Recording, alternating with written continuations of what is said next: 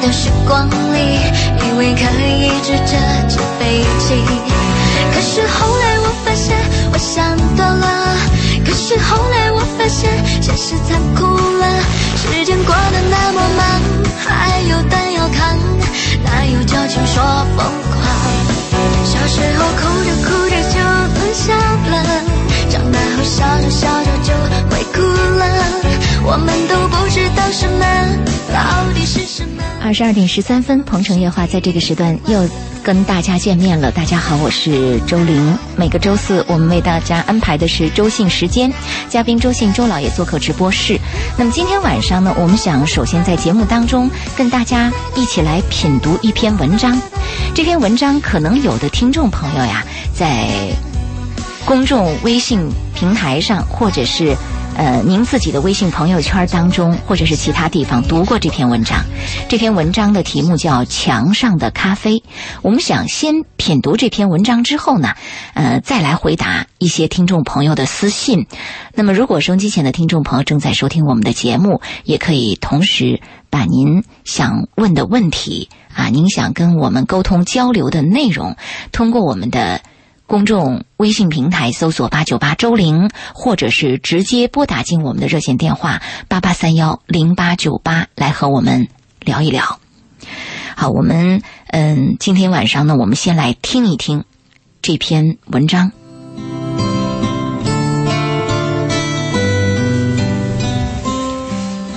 这篇文章是周信转给我的啊，嗯，您是在什么地方发现这篇文章？也是在网上？其实这篇文章在我我读它的时候是在三四年前的读者上，啊、因为读者原来叫读者文摘，对，后来他读者文摘跟那个国外的一个杂志叫也叫读者文摘嘛，有冲突，后来改成读者嘛。是，我经常有时候会浏览它，它就有这篇文章。嗯，那么在若干年前我就谈过这篇文章，嗯、可是最近很奇怪，微信老谈这个。哦，有些听众说哦，这个文章几年前都有啊，他感到很诧异。嗯我说几年前不但有，我们还讨论过啊，但这个文章在朋友当中传的很多，有些人第一次看到还为之感动。嗯，我前几天吃饭的时候呢，嗯，和我们新来的一个总经理，嗯，我们公司的唐总，他从加拿大回来，啊哈，他就跟我讲，加拿大他就亲身碰到过一次这样的人，他自己进去点了一百份咖啡，自己喝剩下的就留给其他的人，哦，他传播一种爱。是这样吧？我们来把这篇文章读给大家听一下啊。文章并不长，但是我们体会一下这篇文章所传递的一种啊精神，或者说一种美好。呃，文章的题目叫《墙上的咖啡》。一天，和朋友在洛杉矶一家有名的咖啡厅闲坐，品着咖啡。这个时候进来一个人，坐在我们旁边的那张桌子旁。他叫来服务生说：“两杯咖啡，一杯贴墙上。”他点咖啡的方式令人感到新奇。我们注意到，只有一杯咖啡被端了上来，但是他却付了两杯的钱。他刚走，服务生就把一张纸贴在墙上，上面写着“一杯咖啡”。这个时候又进来两个人，点了三杯咖啡，两杯放在桌子上，一杯贴在墙上。他们喝了两杯，但付了三杯的钱，然后离开了。服务生又像刚才那样，在墙上贴了张纸，上面写着“一杯咖啡”。似乎这种方式是这里的常规，但却令我们感到新奇和不解。不过由于事不关己，我们喝完咖啡付了钱就走了。几天后，我们又有机会去这家咖啡店。当我们正在享受咖啡的时候，进来一个人。这个人的衣着与这家咖啡店的档次和氛围都极不协调，一看就是个穷人。他坐下来，看着墙上，然后说：“墙上的一杯咖啡。”服务生以惯有的姿态恭敬地给他端上咖啡。那个人喝完咖啡没结账就走了。我们惊奇地看着这一切。只见服务生从墙上揭下一张纸，扔进了纸篓。这个时候，真相大白。当地居民对穷人的尊敬，让我们感动得热泪盈眶。咖啡既不是社会的基本需要，也不是生活的必需品。但需要指出的是，当我们享受任何美好的东西的时候，也许我们都应该想到别人。也许有些人喜欢这样的东西，但是呢，却无力支付它。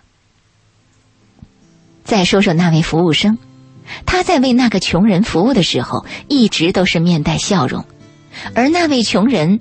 他进来的时候，无需降低自己的尊严，讨要一杯免费的咖啡。他只需看看墙上，多付款的那杯咖啡叫代用咖啡，你付钱了，但并不知道谁会享用它。这就是有爱和美的世界。就是这样的一篇文章啊，我们的嘉宾周信转给了我。那不知道大家听完之后的感受怎么样？我们来听听周信的分析和评鉴吧。嗯，我不知道您在读了这篇文章之后体会的有哪几点？我我当时就感到非常的呃激动啊！我为什么当时看了这篇文章以后传给我一些朋友，还讨论这篇文章呢？这个事情看起来是一种一件微不足道的小事儿，是，但是我奇怪的是。这件小事为什么感动我们？嗯，感动我们很多我们身边的一些中国人。是，那这个事情出出现在一个什么地方呢？嗯出现在一个很平常的咖啡馆，而一杯咖啡值多少钱呢？它的价值又很低。是，那它的问题在哪里呢？就是人的平等和互爱。嗯就这个感动了我们。我在刚来深圳的时候，我记得九几年，有一次也碰到一件离奇的事儿，在一个酒店吃饭，当我们去结账的时候，前台就说今天晚上有一个富豪，他帮你们今天晚上所有的单他都买了，嗯我就想起了就那件事儿，嗯就那件事和墙上的咖啡它对比，对比的结果是什么？我们去那个酒店是比较贵的呀，嗯当天晚上你要买那些单，我估计没有个一二十万，你恐怕是拿不下来的。嗯。但是他给你们买单，似乎又显得好像没什么太大必要。这个就就我感感受不同。你看这个墙上咖啡感动我，那天晚上呢，我是感激， 嗯嗯嗯， 感激和感动是两种概对念。它有区别，感激呢就有利益在里头，嗯，感动呢就有温情在里头。是，可是我们最重视的是什么呢？是应该是感动。嗯因为人生叫你感到有温暖、有活下去的愿望，愿意吃苦耐劳的去做一件事儿。除了利益之外，有一个很大的成分就是爱。是，那这个文章我看完以后呢，我就觉得值得一谈。最近朋友又传，哎，我就想这东西怎么延迟几年啊？嗯我觉得有必要，因为有些朋友他真的还是啊第一次听到这个文章嘛。是，所以我就建议你呢，我们应该谈一谈这个文章。所以你看，我想起九几年那个富豪给我们买单和这个咖啡这件事情呢，那我就更赞赏咖啡这样的行为，它有人的平等。嗯，你看这里边的描述有一点，就是服务员呢，嗯。他对穷人的微笑和态度，它没有什么变化，它不歧视什么样的阶对层，对是平等的。是其实我经常跟朋友也在聊，我说我们对一个人的厌恶或者是或者是这个鄙视啊，不应该以对方的穷富去来衡量。来衡量。嗯应该是以对方的德性来衡量。哎是你比如这个人很富有，但这个人欺德行骗，很差。嗯，狡诈，嗯啊，说假话，坑蒙拐骗，那这种人我们就应该歧视他。是那有些人呢，他自食其力，嗯他虽然机会差一点，出身贫寒一点，街上卖个大碗茶，嗯每天乐呵呵的，靠自己的劳动生存。那这种人，我们应该肃然起敬啊！是啊，所以墙上的咖啡这个这个事情呢，我就感觉到它是一件小事情，为什么让我感动？我们发现他周围的人都是这么做的，嗯所以我就想起了一句话，他们经常说，一个国家的伟大往往是一个民族的伟大，而一个民族的伟大是人人都伟大。嗯如果说我们身边有一两个伟人，这个不稀奇，这么大的国家，嗯这么多的人，嗯但如果说我们每个人，我们一个平民百姓，我们我们街边的一个小商贩，都有颗高贵的心。啊，对，这这这了不起！我在深圳有一次我很感动，就是在我们那个大运会之前，有一次宣传啊，要让出一个大运会的专用跑道啊，专用的汽车道。嗯，就这个汽车道要保证大运会的车畅通。是有一天早上我起来，我发现这个车道果然真是畅通的，啊，这个叫我很震撼。也很感动。你没想到市民我想如不此到的配合，我想不到，我想不到我们的人群素质能有这么高，嗯而且能在短这么短的宣传的时间里，大家就能够统一的去行动。而且你这个时候你会体会到，深圳市民真的把这座城市当成了自个儿的家。我就是我在迎宾啊，迎接客人那种感觉。对，但是我们后来还有失望的，比如我们在半年前我们宣传的拉链式的汽车这个汽车的通行，通行，嗯，啊、比如说我这个车要向左边靠的话，应该这个车让一让下我一下，让完了以后，那么我这道车呢再走那个道再让一下，应该是拉链式这样走。这个很难。很难，好家伙，太难了！我们的驾驶员是什么？从你的后面绕过去，还要插到你前面去。 狭路相逢勇者胜嘛，所以我这嗯个、这个叫我非常感动，而且我还有一次去日本，我在夕阳斜下的时候，一帮学生在写生嘛，下来以后，第一个小孩站起来跟我点头，问你好，嗯，第二个又站起来，一直是就是大概有二三十个孩子，那么长的路，每个都站起来给你鞠躬，这个叫我也很震撼啊，嗯，因为一个小孩有教养也是正常的，但是一群小孩都这么有教养，他对一个陌生的客人，我去的是日本的一个农村，嗯，呃，夕阳斜下，孩子在那写生，嗯，他们也不知道我是日本人还是游客，嗯，反正他就很有礼貌，就这个人人都很好，那你就很感动嘛。我记得我们在江苏嘛，还是在浙江，就是曾经在十年前建了一个村，就是按那个孔子的教育，大家见面以后行礼、鞠躬、嗯，礼让，嗯，不知道这个村现在还在不在，但是我们能不能做到这一步，我就看这个。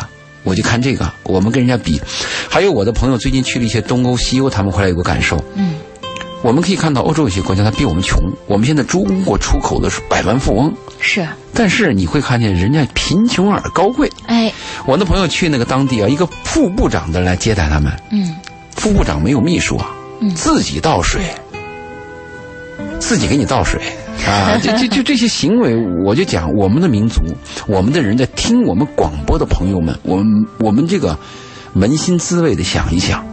我们为什么现在中国人出去以后经常遭到人骂、遭到人歧视？我们是不是确实该骂？我们跟人家那个比一比啊，我们哪些地方欠缺了一点儿？是。当你在抱怨周围的环境、周周围的表现让你觉得，呃，差强人意的时候，其实我们应该首先想想自己，我们在这个氛围当中，我们起到的作用是什么？就像您说，具体到每一个个人，是啊，嗯，那个我那个公司那个老老唐这哥们儿，从加拿大回来，我们谈到这个强盛咖啡的时候，他给我讲了他在多伦东一件让他感动的事儿嘛。嗯，多伦东在几年，多伦东在几年以前有一次晚上城市大停电，所有的水、所有的电几乎都瘫痪了。那天晚上，老唐突然接到他一个朋友的电话，说你来救救我，我在市中心，所有的大巴什么都停了。啊，老唐从家里自己开车去，他太太给他准备了面包和水，因为担心塞车嘛。你想，城市瘫痪了以后会出现什么情况，你都也难以预很料，混乱嗯很混乱的嘛。但是，他正常的开车去，正常的回来，有所来有有的序，对所有的驾驶员遵守当地的法规，什么法规呢？先到的人先行。比如你先到，你左右啊就看。这个时候已经没有红绿灯了，没有都这个没有完全全停靠了自觉，是，嗯，先到的人左右一看没有人，他先走；第二个来了以后再看，如果有别人先到，他就让，跟正常的交通一样啊。这太让人震撼。是啊，你你你你你叫我们怎么想？日本的大地，日本的大地震，你看看吧，井然有序，排队，没有一没有一件偷窃的事情，没有哄抢的事情，没有哄抢的事情。这我们人怎么想的？我们中国人会这样想，那我也想做个好人，我做好人我吃亏啊。嗯，做好人不谈吃亏的问题嘛，是是不是？做好人讲无价啊， 对吧？是不是你要说我做好人是为了得利，那就不叫好人了。嗯，没错，但是我们也很尴尬，你比如我们跟孩子经常讲，你要谦让，你要礼让，在人多的时候让别人先，在上车的时候让别人先， 最后就别人先把你扔到车底下。对你你根本就上不了车了，你那样，对，这里边我还看到一个，就是我们对就是被捐赠者的，也就是富人和之间那个态度问题。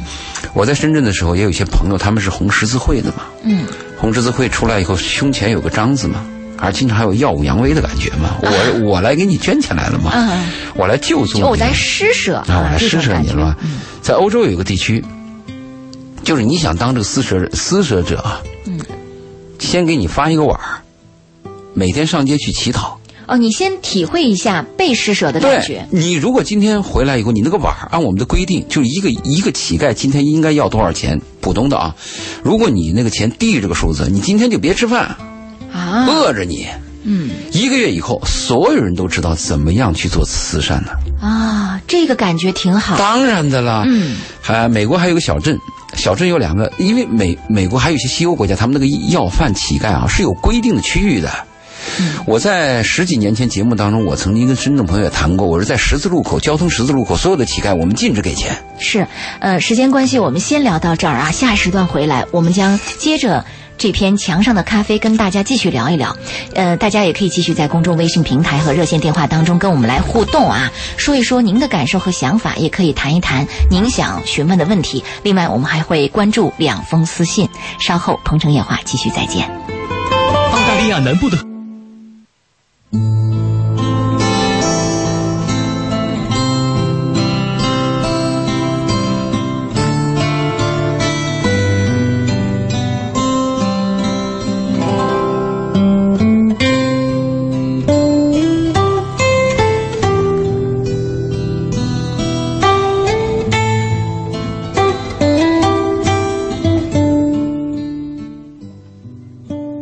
鹏城夜话继续直播，欢迎各位听众朋友的继续收听，我是周玲。周四的鹏城夜话做客嘉宾周信周老爷，我们在今晚的节目当中啊，在上一时段首先为大家介绍了一篇文章，文章的题目叫《墙上的咖啡》。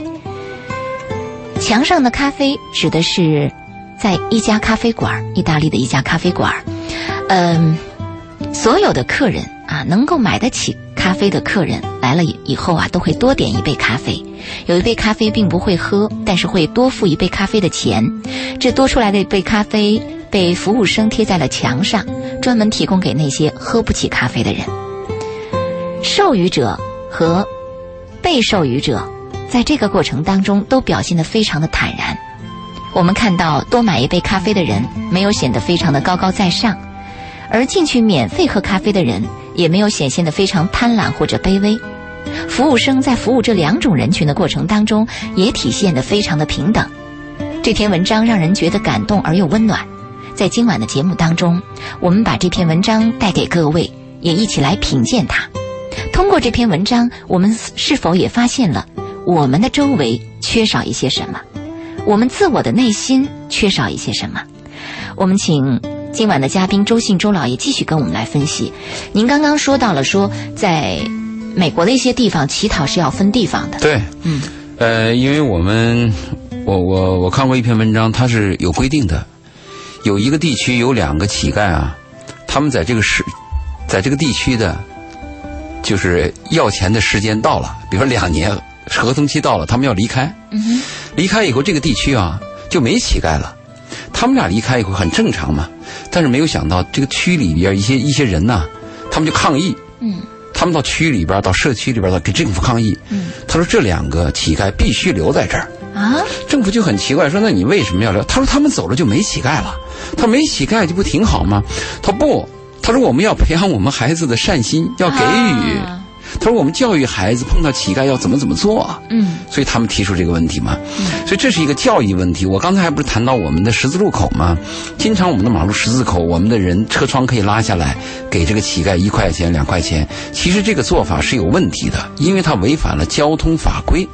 我们每个人在做一件事情的时候，你要有良心，要有爱心，还要有责任心，还有社会责任感。并不说我自己想怎么样，我是好是好心嘛，我就怎么可以做的。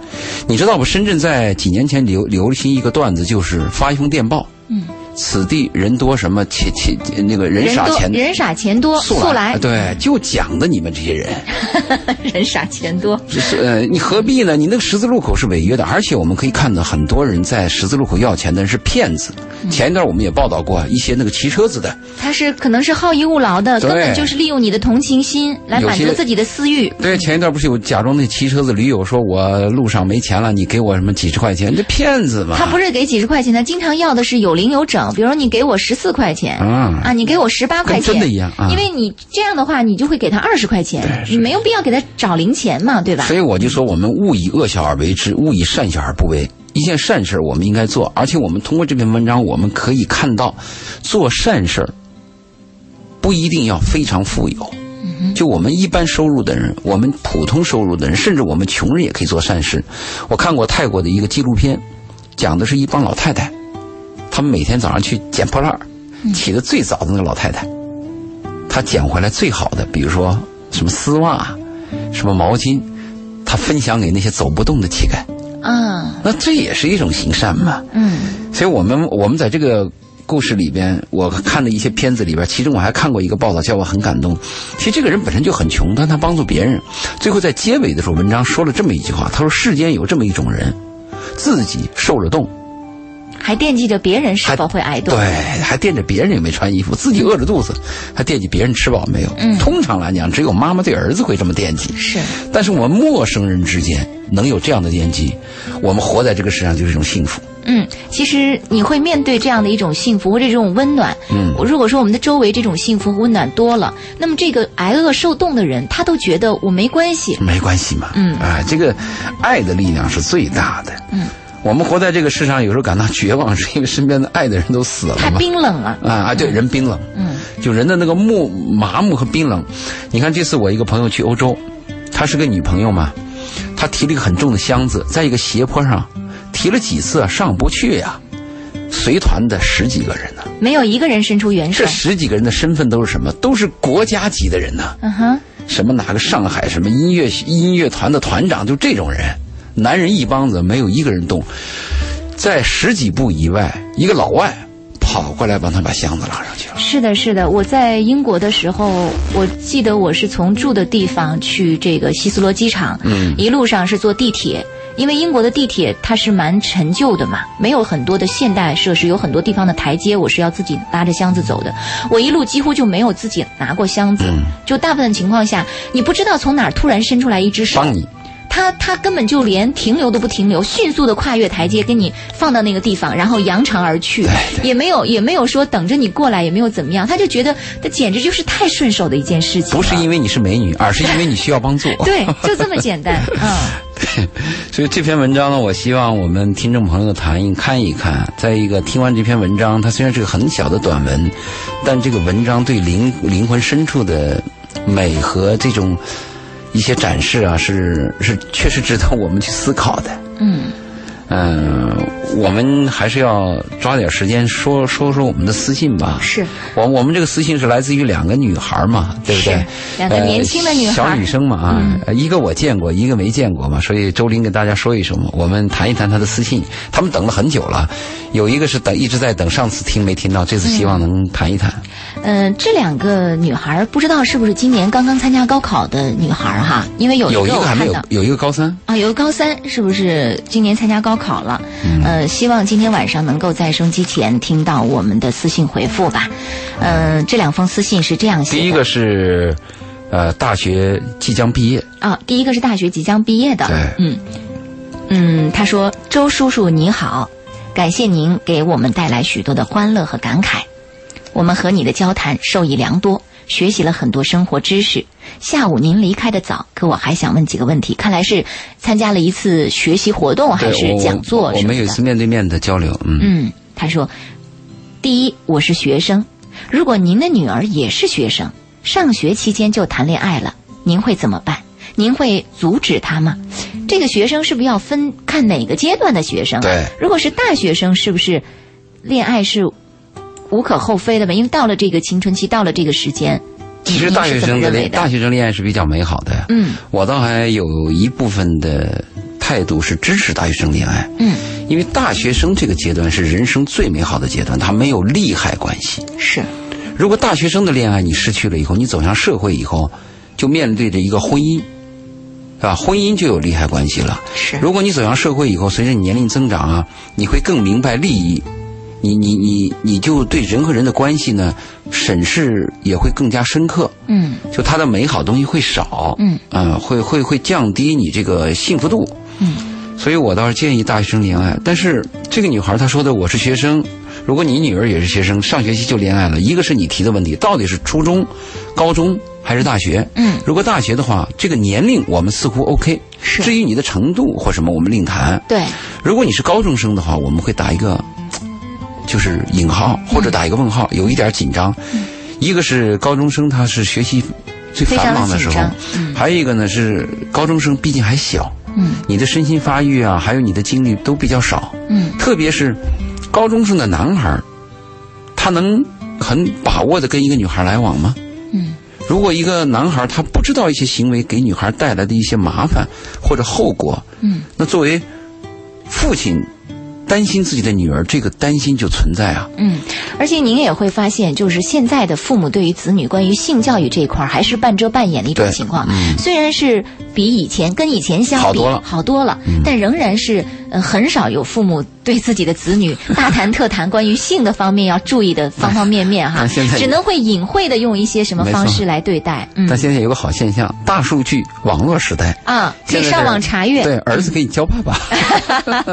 嗯，是 所以我就说这个这个中学生啊，我们是不是要谨慎一点？你看，呃，我们东方人的习惯是这样的：如果我的儿子到了十五六岁，突然家里领回来了三四个女孩儿，嗯哎，老爸很自豪； 啊哈， 如果我的女儿十五六岁，家里来了三四个男孩儿，很紧张我我有点紧张。嗯，我要问这个女孩儿，你跟这三个男孩儿什么关系啊？啊为什么领家里来啊？对而且领家里来，我们不在家，你你怎 么办？对，我们会有点紧，会有点紧张。嗯那初中生更紧张了，因为初中生如果恋恋爱的话，他一定是有某种问题了。啊， 初中生和初中生和小学生的恋爱，我们最担心的是家庭有缺失。嗯，他在外面寻找温暖。对，比如说你家里是不是有家暴，嗯或者是不是单亲家庭，或者是不是极端的一种问题？嗯啊，翻过来再讲，我们刚才讲的大学生，其实我也担心。我担心是你，你是我的女儿，你跟谁在恋爱？啊，你是不是一个老男人把你给骗走了？嗯。我担心，我担心你是不是网恋，我特别担心。就是说，你虽然已经到了恋爱的年纪和恋爱的身份，但是你恋爱的经历和你未能必有力，这能力哎，是所担心对的。我很担心。有一部电影叫《信任》，嗯，我建议这个女孩可以去看看，讲的就是爸爸对女儿的担心，女儿硬是在网恋陷进去，网恋见面以后，对方是一个老男人，是个有家室的老男人。啊，这个女孩在见他那一面，刹那就很失望，就准备离退。嗯但是老男人几句话又把她留下来，啊而且堕入情网。你看，他是很难。在这个过程当中逃离这样的一种恋爱的陷阱的，因为对方如果特别有经验的话，特别懂女人心的话，对，纯真的女孩是很难逃离的很。难。而且这个女孩呢，在前期跟她那个网上的交流啊，太美好了，她难以忘却。而且最糟糕的是，她爸妈知道这个事儿以后啊，态度是非常凶，非常急。那不是把他推出去了吗？对，糟糕在这儿。我们经常会发现这个问题，就是骗子他他有他的骗子伎俩，就是给你温暖，给你假象。嗯。可是我们的孩子他看不到实质。嗯。所以，这个女孩，你问我是学生，如果你的女儿也是学生，上学期就恋爱了，你会怎么办？你会阻止她吗？我的回答是不一定。嗯，要我视情况而我我要定。嗯闹清楚，但是我很担心对方是什么人，哎，对不对？我很担心，但是我跟你，我可以跟你这样肯定，我的女儿到大学谈恋爱。一定会谈得很 精彩，因为是你的女儿。 对，因为是我的 女儿，因为我从小就跟她教育，而且我还特别， 就是跟一些家长交流啊，你们我们特别女孩在青春期的时候，在生理期的时候有什么问题跟男孩来往，但是我们女孩很小的时候，比如说六七岁，嗯，七八岁的时候，一定要鼓励和怂恿你女儿跟别的男孩来往。嗯。你这个女孩跟男孩来往的越早，嗯，沟通能力越强，你这个女孩长大了以后降服男人的能力就越强， 您用了“降服”这个词儿，很重要， 对不对？当然，我这降服是打引号的，因为真正让男人就是服帖女人呢、女人是靠爱，女人靠伎俩啊，靠压制，靠恐吓。靠什么一些手段，基本上是无效的。还是温柔和爱？真实的是爱，爱爱和诚实是真真最大的力量。如果你暂时有一种办法，我威胁你，男人会吃你这套，但是长期是哪里有压迫哪里就反抗。没错，没错。您看，但并不是所有的女孩的父亲都像您这样啊，所以有很多的女孩仍然在大学里的恋爱是谈谈的乱七八糟，对啊，甚至是面目全非，甚至给自己以后的婚恋之路埋下了一些恶果啊，包括一些创伤等等。因此，呃，这。大学生所谈到的问题，刚刚第一个问题我们已经答复了啊。我们来看第二个问题，说如果您的女儿找对象，您把什么条件放在第一位？学历重要吗？你会把学历排在第几位？啊，其实这些问题都蛮就是我觉得，对于今天的这个大学生来说，对于一些年轻的女孩来说，这些问题都是很实际也很重要的。对嗯，就是问我，如果我的女儿找对象，我希望把什么条件放在第一位？那我第一位肯定是人，就是一个好人。我不止一次跟女孩儿还有女人谈过我的看法，男人和女人的关系，这个是，并不是说某种关系就决定你的幸福和不幸。你比如说啊，我跟你是结婚的关系，咱俩就幸福吗？嗯啊，如果我们俩是一个呃短时间的来往，就不幸吗？嗯，不是这样的，而是碰到什么人。是的，如果我们碰到一个很糟糕的人，即便她嫁给你或者你娶她，嗯，都是一个糟糕的事情。所以碰到人是最重要的。没错，碰到一个好人，对一个女人是有收获的，不是在金钱上，就是在灵魂上。真的。如果你碰到一个好人，哪怕你跟他的交往很短暂，但他可能会影响你一生、啊，对你以后的道路起着至关重要的作嗯对，用。无论是红颜知己，无论是情人，无论只要你碰到一个好的人，这是最重要的。那好，那我们翻过来讲，什么是好的人？有人就会问我啊，嗯，周老爷，那你说好人，好人第一标准是什么呢？好人的第一标准，我反复强调的就是诚实。对，一个人诚实是最重要的标准，因为他诚实了以后，你就可以判定你接受他或者否定他嘛。你的他的底线你就能摸得到。对他真实的东西，你知道，你不你你不会因为有一天被骗嘛？因为人最难过的不是说对方有多穷，也不是对方有多丑，你最难过的是那个我们讲那个意外，嗯，是吧？人可以接受很多痛苦，但是人难以接受意外的痛苦。比如，你的亲人他在病床上躺了十年八年，他不死你也觉得他该死了。嗯，但你一个好朋友，其实平水平关系淡淡，嗯，说好了第二天早上要去爬山，第二天早上他突然事故死亡了，你会难以接受，为什么呢？嗯，就是意外。我们对一个世界事物的评判，往往是因为意外给我们带来惊喜，比如一个狗。一个狗突然会站起来给你跳跳舞，我们会感到很惊喜。嗯哎，这狗会跳舞，狗会跳舞，那人会跳舞，你咋不惊喜呢？嗯，就是因为人是在你预料当中，他就应该会跳舞，而狗不会跳舞，所以意外的东西叫我们接受不了。如果有预期的，不论是幸福的还是痛苦的，基本我们都可以平静的接受。嗯，所以我们讲，第一要选择一个好人，不论什么关系，不论最什么起男码女他关系不，会给你带来意外的痛苦。，对。第二是这个人，第一标准是要诚实。嗯，这个人诚实了以后，你现在跟我谈的是找对象，那我们就往婚姻这边谈嘛，就我们不谈爱情嘛。嗯，你说找对象嘛，那学历重要吗？你会把学历排在第一位？我可以这样回答：学历是个基本条件，也就是个必要条件，嗯，但它不是充分条件。是，如果你现在找一个男孩，现代现代文明的一个男孩，如果你连个大专以上的水平都没有，嗯那是不是也太差了？这是是第一个，第一个，第一个判断。嗯，第二个，如果你找个这个男孩，你还爱他，我的女儿还爱他，他是个高中生，那我想这个男孩一定有奇才，哎，因为一个人呐、他在某些方面有缺陷以后，他又非常可爱，他一定是有某种奇才，比如我的钢琴弹的是国际一流的，嗯或者我的乒乓球是世界冠军，嗯啊，所以他这个问题你要就是学历是不是？如果是个普通人，嗯学历是一个必要条件。如果你现在一个人连个大本都没有，嗯这大本现在什么水平啊？大本早都贬值了，大本跟过去的研究生差不多，是，甚至大本比过去的研究生还差很多呢。嗯啊，就现在研究生啊，比过去的都不上大本嗯啊都比不上大本，是这样的概念嘛？所以学历在我的注意力当中是放在后面的，我注重一个人能力。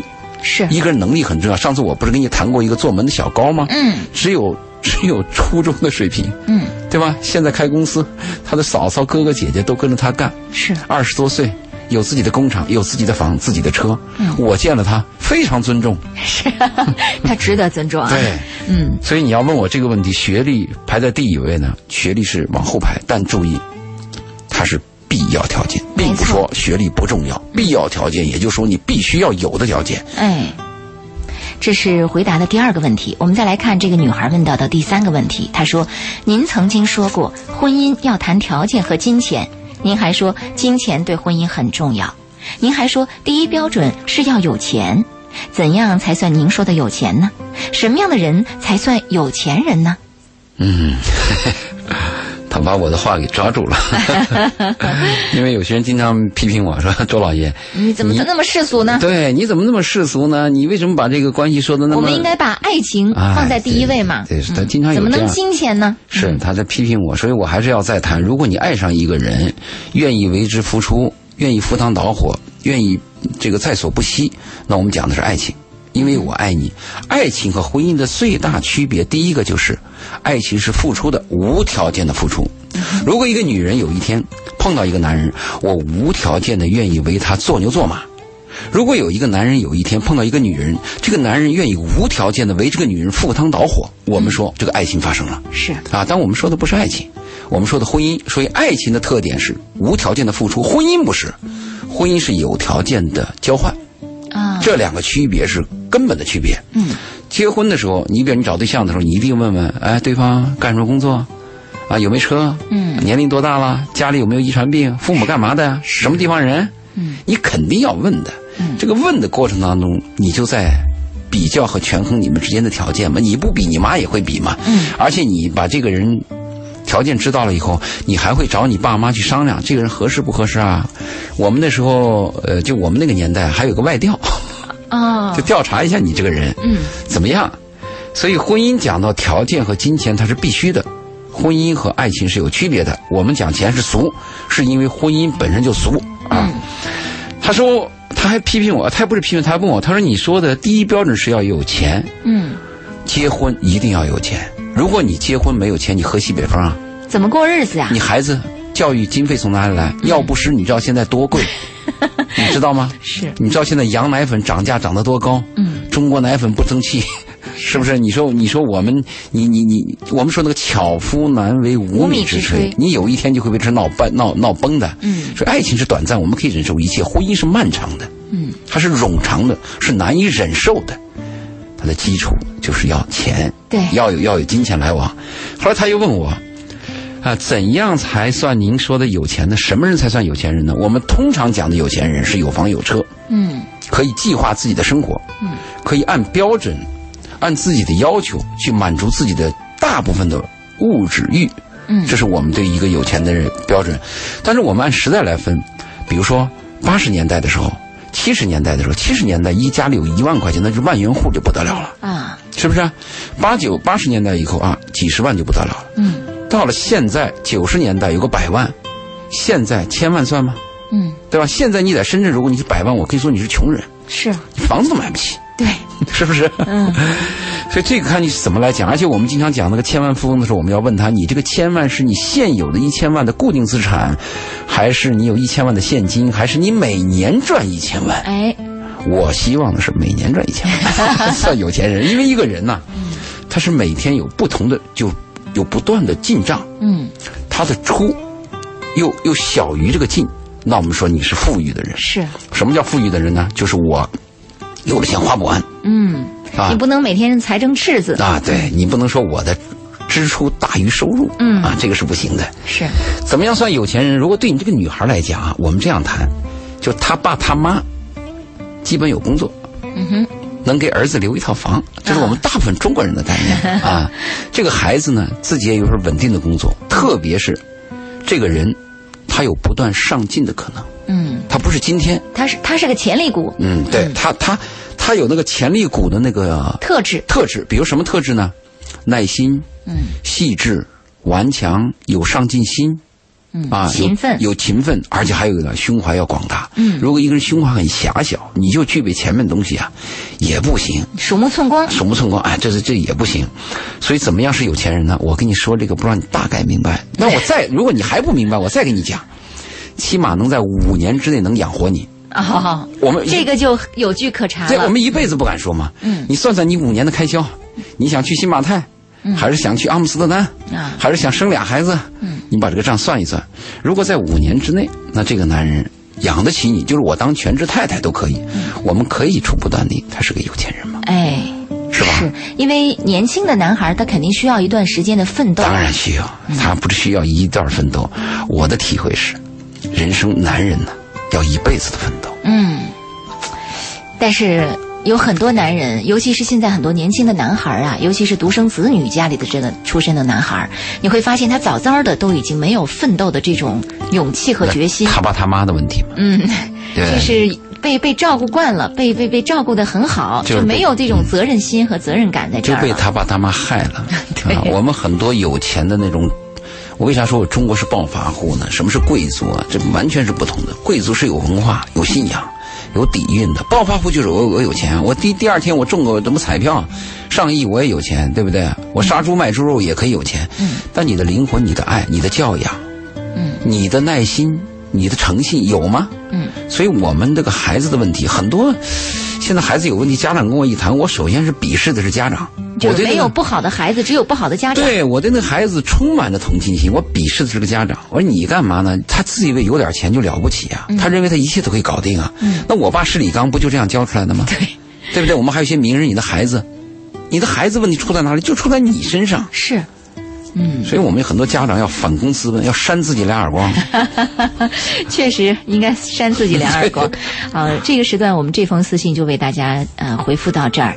呃，不知道这样的一个回复，我们这位年轻的女孩是不是已经心中豁然开朗了？恋爱是不是可以嗯、好好的开始了？但愿一切顺利啊！下一时段回来，我们还有一封私信要回复各位。稍后的时间，欢迎大家继续关注《鹏城夜话》周信时间，稍后见。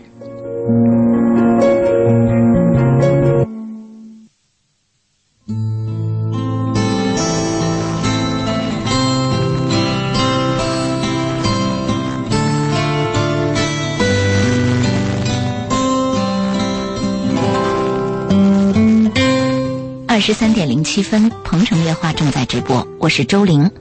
今晚鹏城夜话嘉宾周信周老爷做客直播室，我们欢迎收机前的听众朋友继续通过我们的公众微信平台搜索八九八周玲，或者是我们的热线电话八八三幺零八九八来和我们对话啊。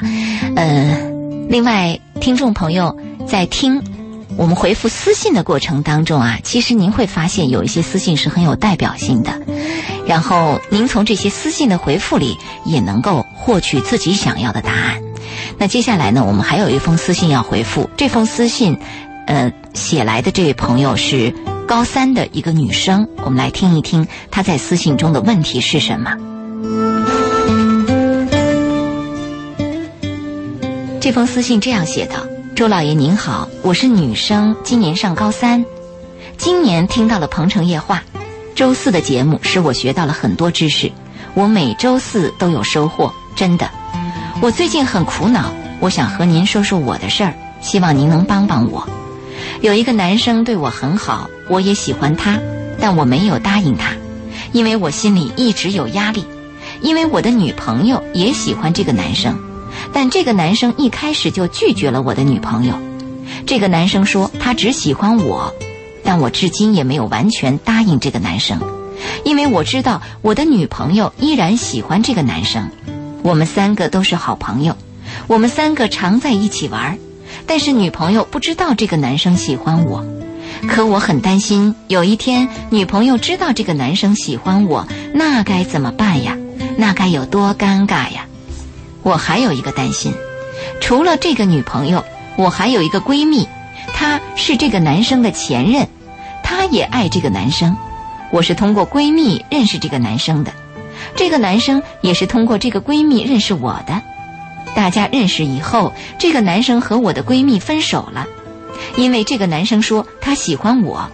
如果我不喜欢这个男生就没事儿了，可恰恰是我也喜欢这个男生，你说怎么办呢？现在我的压力非常大，每天都很紧张。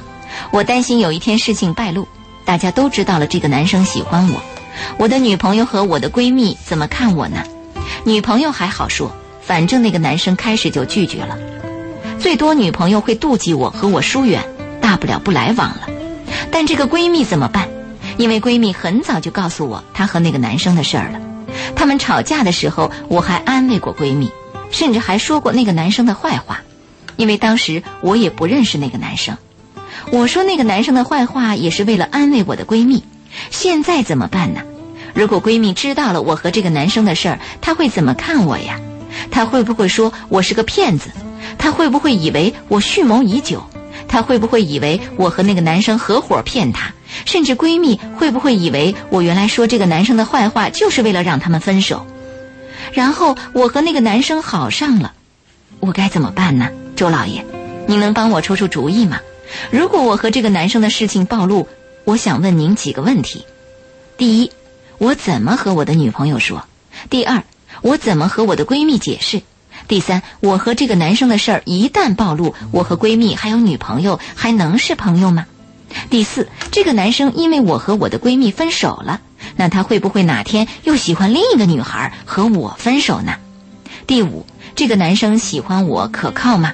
他会不会又和我的闺蜜复合呢？第六，我和这个男生会有结果吗？剪不断，理还乱，听得我都晕了，四角恋呢， 这是啊。呃，所以刚开始的时候，你咱俩不是讨论吗？你说是不是要说这两个女孩的私信呢？我为什么要坚持说这个女孩的私信？我有个体会，我们男孩有青春期，女孩也有青春期。这个少女的时候，你说她这个心事跟谁讲？如果她跟她妈妈讲是最好的，但她妈妈要是一个糊涂人呢？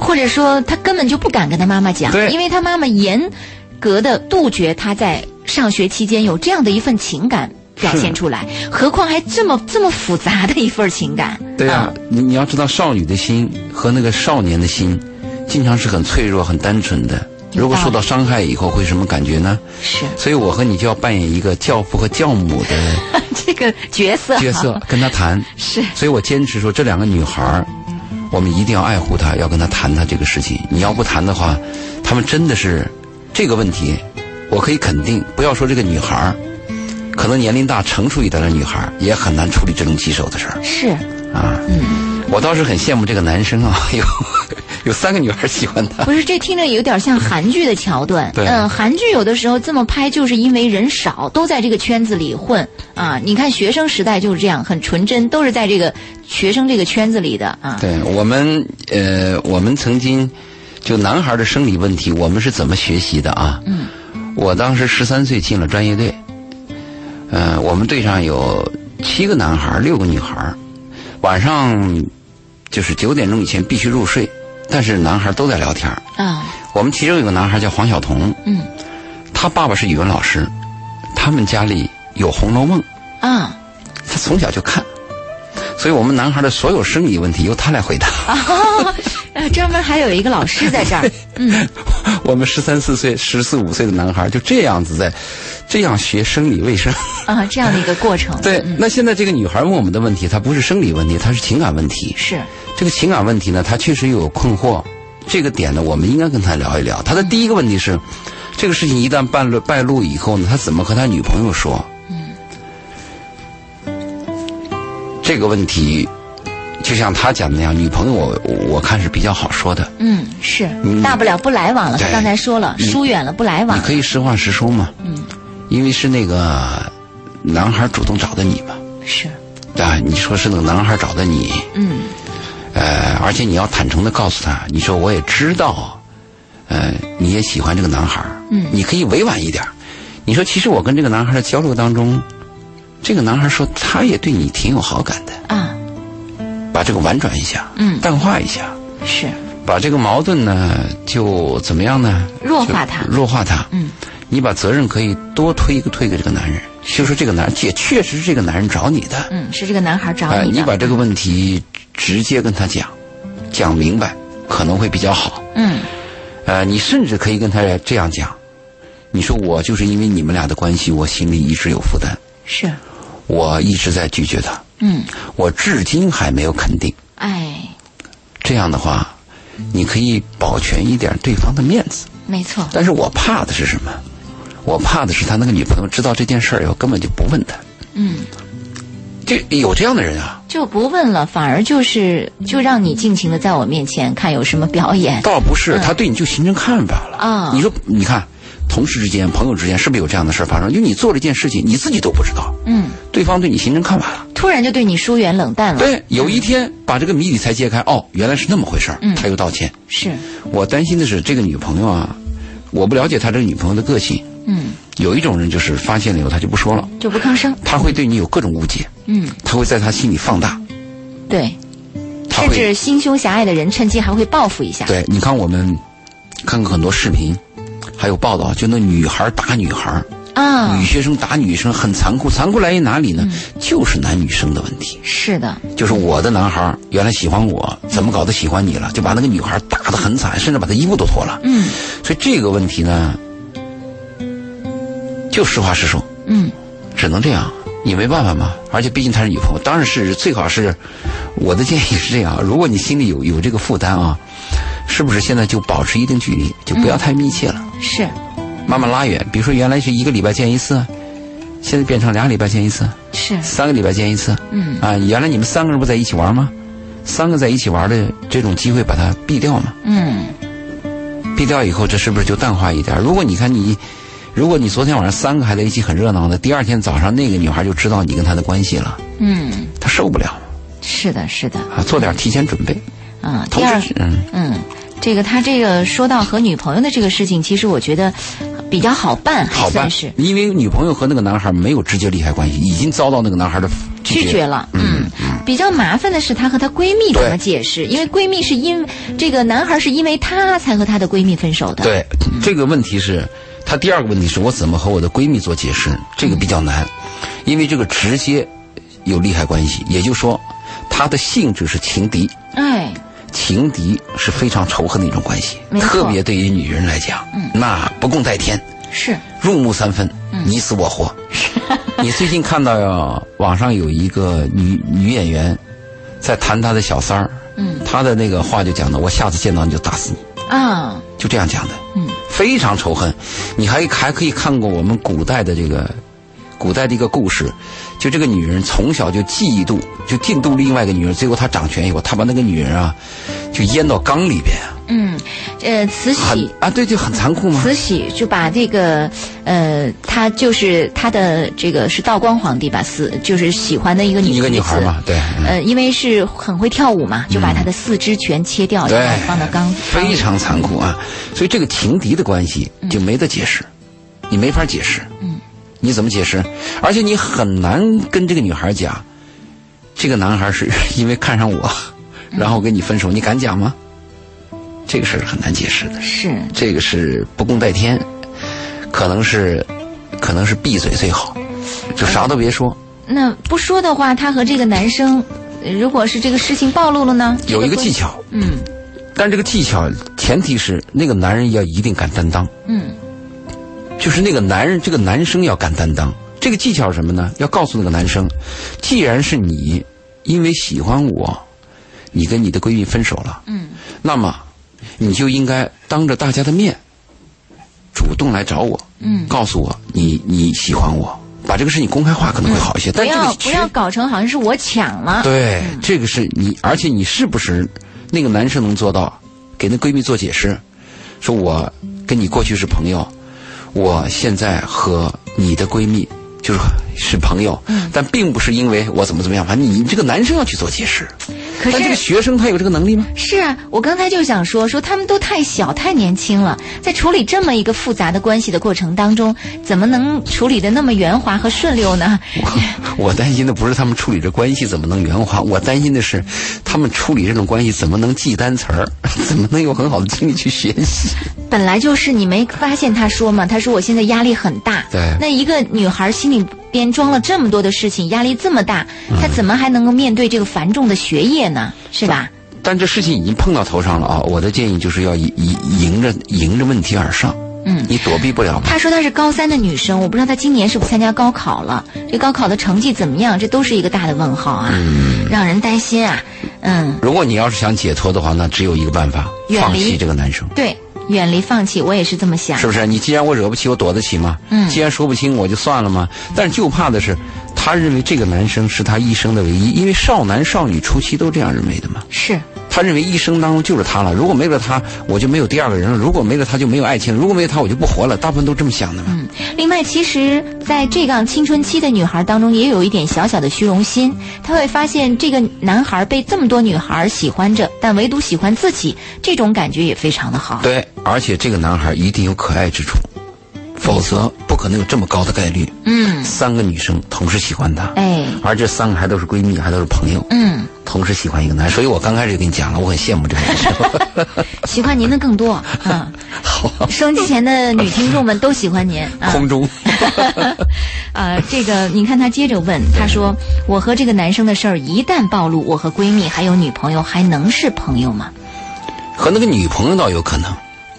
嗯，假设那个女朋友是一个非常大度的聪明人啊、又智慧又聪明又懂事儿的，她可能会。？”嗯，但是从性质来讲呢，他那个女朋友心里多少会有点难过和嫉妒嘛。事情暴露了，你喜欢我的这个女朋友不喜欢我嘛，人遭到否定都是难过的。但是跟闺蜜的可能性应该是比较小，这里边的误误解很大。呃，况且这还不是误解，这是这事实？事实对你说对了，就是那个男生喜欢了我，否定了你，不就这样子吗 对嗯你这事实嘛。人生男女之情当中有很多误解，都是终身无法解释的，都是要背黑锅背一辈子的。嗯况且你这个是事实，嗯，跟这个你闺蜜，我我我建议啊，现在就开始要做点儿 准备准备嗯退、撤退的准备。是基本是不可能，因为它的性质我前面讲了是情敌，人和人的性质决定了你们俩的关系。嗯，我们俩是互相有害的关系，有你无我，有有有有有有我无你，啊，有我无你。对，就是这样的哈。嗯你看他接着问你你，经历过这种事儿没有？哎呀，这个事儿如果落在我头 上，估计我也处理不了啊。我就觉得这个学生都是这么这么复杂的一你种处状理可况能。就翻过来了，是两个男人喜 欢你。嗯，这个我我就只好远离了，都远离啊，为了不不不惹麻烦。嗯对我然后估计你可能是这个性格。嗯对，然后他就说，这个男生因为我和我的闺蜜分手了，那他会不会哪天又喜欢另外一个女孩跟我分手呢？太有可能了。这可能性存在，嗯，而且存在几率很大，因为哪怕哪天就是没有另外一个女孩儿，她跟你也可能分手。你们现在才高三呢、对太小这个、呃路还长着呢，日子还远着呢。嗯我我们发现就是人们都渴望那个一见钟情、白头到老啊。嗯但是，一见钟情的人往往很难白头到老啊。而且，我们第一次初恋的人，大部分都是以失败而告终。是，就是有过统计，初恋的人只有百分之三的人，大概能百分之七、百分之八的人能能往下走，嗯只有百分之三的人能走向婚姻。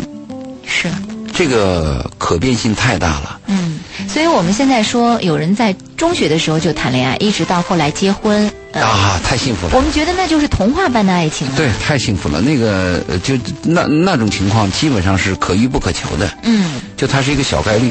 对，我就认识一个朋友，他是在海外留学，跟自己的这个高中同学谈恋爱嘛，然后去了海外留学，结果留学回来以后，这个女孩等的时间太久了嘛，就跟他分手了。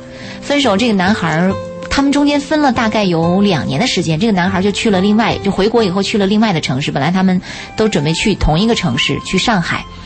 结果就是他去了这个别的城市，结果呢，就是两年之后，他对那个女孩还是念念不忘，嗯，又跑回去把她追回来了。那太可贵了。对，两个人现在结婚已经七八年了。太幸福了！上个上个礼拜，香港卫视我们那个总编到我那儿吃饭，那个女孩儿嗯，带了个男孩儿，中学的时候的，我刚开始就不看好，因为男孩儿小，比他小一点，因为姐弟恋我一般是反对的嘛。嗯是后来一聊，他们俩从很小就认识，从高中就认识，哇哦，这个就增加我的信心了。嗯我说那这个可能性比较大，因为我们有两种理论，第一种理论说你们俩太熟悉了，嗯就没感觉了；嗯，还有一种理论说你们俩太熟悉了，就像亲人离不开了。哎，没错第，二种理论也存在啊。是是这样的。后来他们这么一谈以后，我倒感觉是有可能，完全有可能。哎，我们得回到他这个问题。对，就这这个个男男生还担，这个女孩还担心这个男生会不会又和闺蜜复合。啊，对，这个女孩又谈到了，说这个男生喜欢我可靠吗？她问的可靠性的问题，她担心这个男孩哪一天又回过头跟那个女女跟她的闺蜜复合。嗯，你要讲男生的可靠性，那我就问你，男人可靠吗？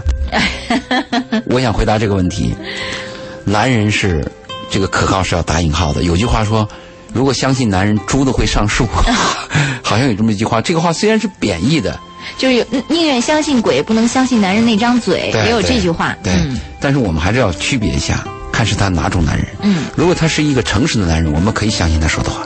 嗯，再一个看男人在什么状态下，如果男人是在很贫富的状态下，比如说一个男人都跟你同居了三年了，他有一天跟你说“我爱你嗯，”，哎呦，这个话是有分量的。哎，如果这个男人第一次在酒会上认识你，喝得半醉，跟你说我爱你你，又风情万种，很漂亮，他说他爱你，全世界男人这个时候都爱你都。会说对， 这这个东西，这这到底是因为荷尔蒙说我爱你，嗯还是因为灵魂，嗯，因为我的价值观认同，因为是我珍惜你，是我把你当亲人说我爱你，这两个是不同的。是的，所以你问我第一个问题，这个男人可靠吗？这个这个男生喜欢我可靠吗？那我回答你，你应该能明白了。嗯，男人都不可靠，男生可靠吗？是啊，啊嗯，还这么年轻的男生还没定性呢，但是有一个问题，不能因为男生不可靠，也不因为男人不可靠，你就不敢接触男人。对，我们就认为这段关系不可靠。哎嗯这段关系哪怕它是个过程，如果它很美好，在你的人生当中都是非常值得的嘛。没错，如果你要想让一件事情永恒、一成不变，那个风险是很大的。没有永恒啊。 没有嘛，生命都没有永恒嘛。是啊，我就在想，就说、嗯我们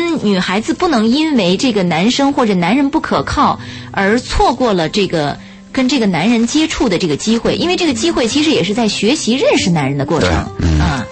她说会不会和那闺蜜复合？我们从那个数学概率来讲，这个肯定是趋于零不等于零的，就是可能，嗯，但是小概率。对，但这概率大小可能又有另外一种关系，比如跟那个闺蜜有关系。比如说那个闺蜜是个非常耐心、是非常智慧的一个女人，而且那个闺蜜本身就有极大的吸引力。嗯，只是由于某种特殊的巧合，她爱上了你，她抛弃了关闺蜜。嗯，闺蜜一直默默在身边等待，一直跟这个男人很温和的来往，又非常通情达理。嗯，你呢，有一天跟你这个男生又闹崩了，嗯，那复合的可能性很大呀。是。